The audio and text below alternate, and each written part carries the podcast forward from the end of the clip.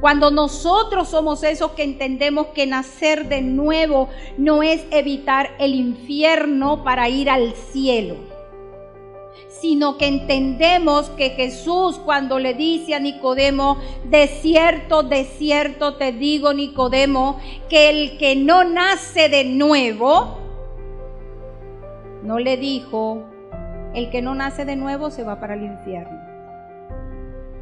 Lea su Biblia. No lo dijo.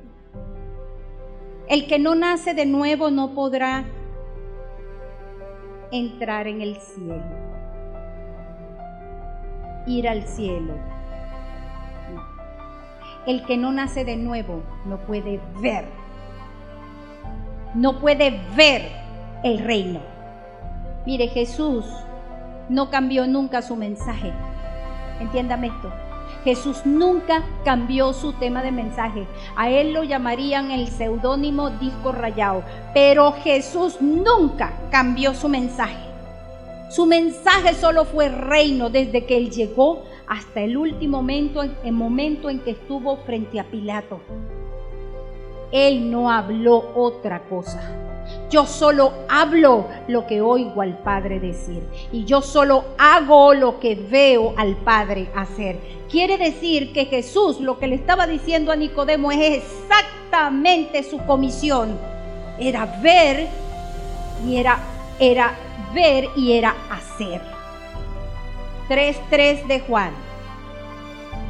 Si no naces de nuevo, no puedes ver el reino. Y le digo más él no dijo, no podrá, él no le dijo, no podrás ver el reino.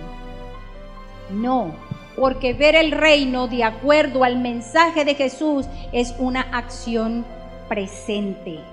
Ahora, ahora, yo pregunto, ¿cuántos están viendo el reino? Porque si no lo estás viendo, tengo mala nueva para ti oh perdón, buena nueva para ti. Tienes que nacer. Y la evidencia de que no has nacido de nuevo es que no logras ver el reino. Por eso yo creo que en esta tarde más de uno de nosotros va a tener que decirle al Señor, apiádate de mi pecador. Como el publicano. ¿Por qué? Porque necesitas una revelación. Necesitas verlo, verlo. Y mire que Jesús no se conformó con que nosotros veamos el reino.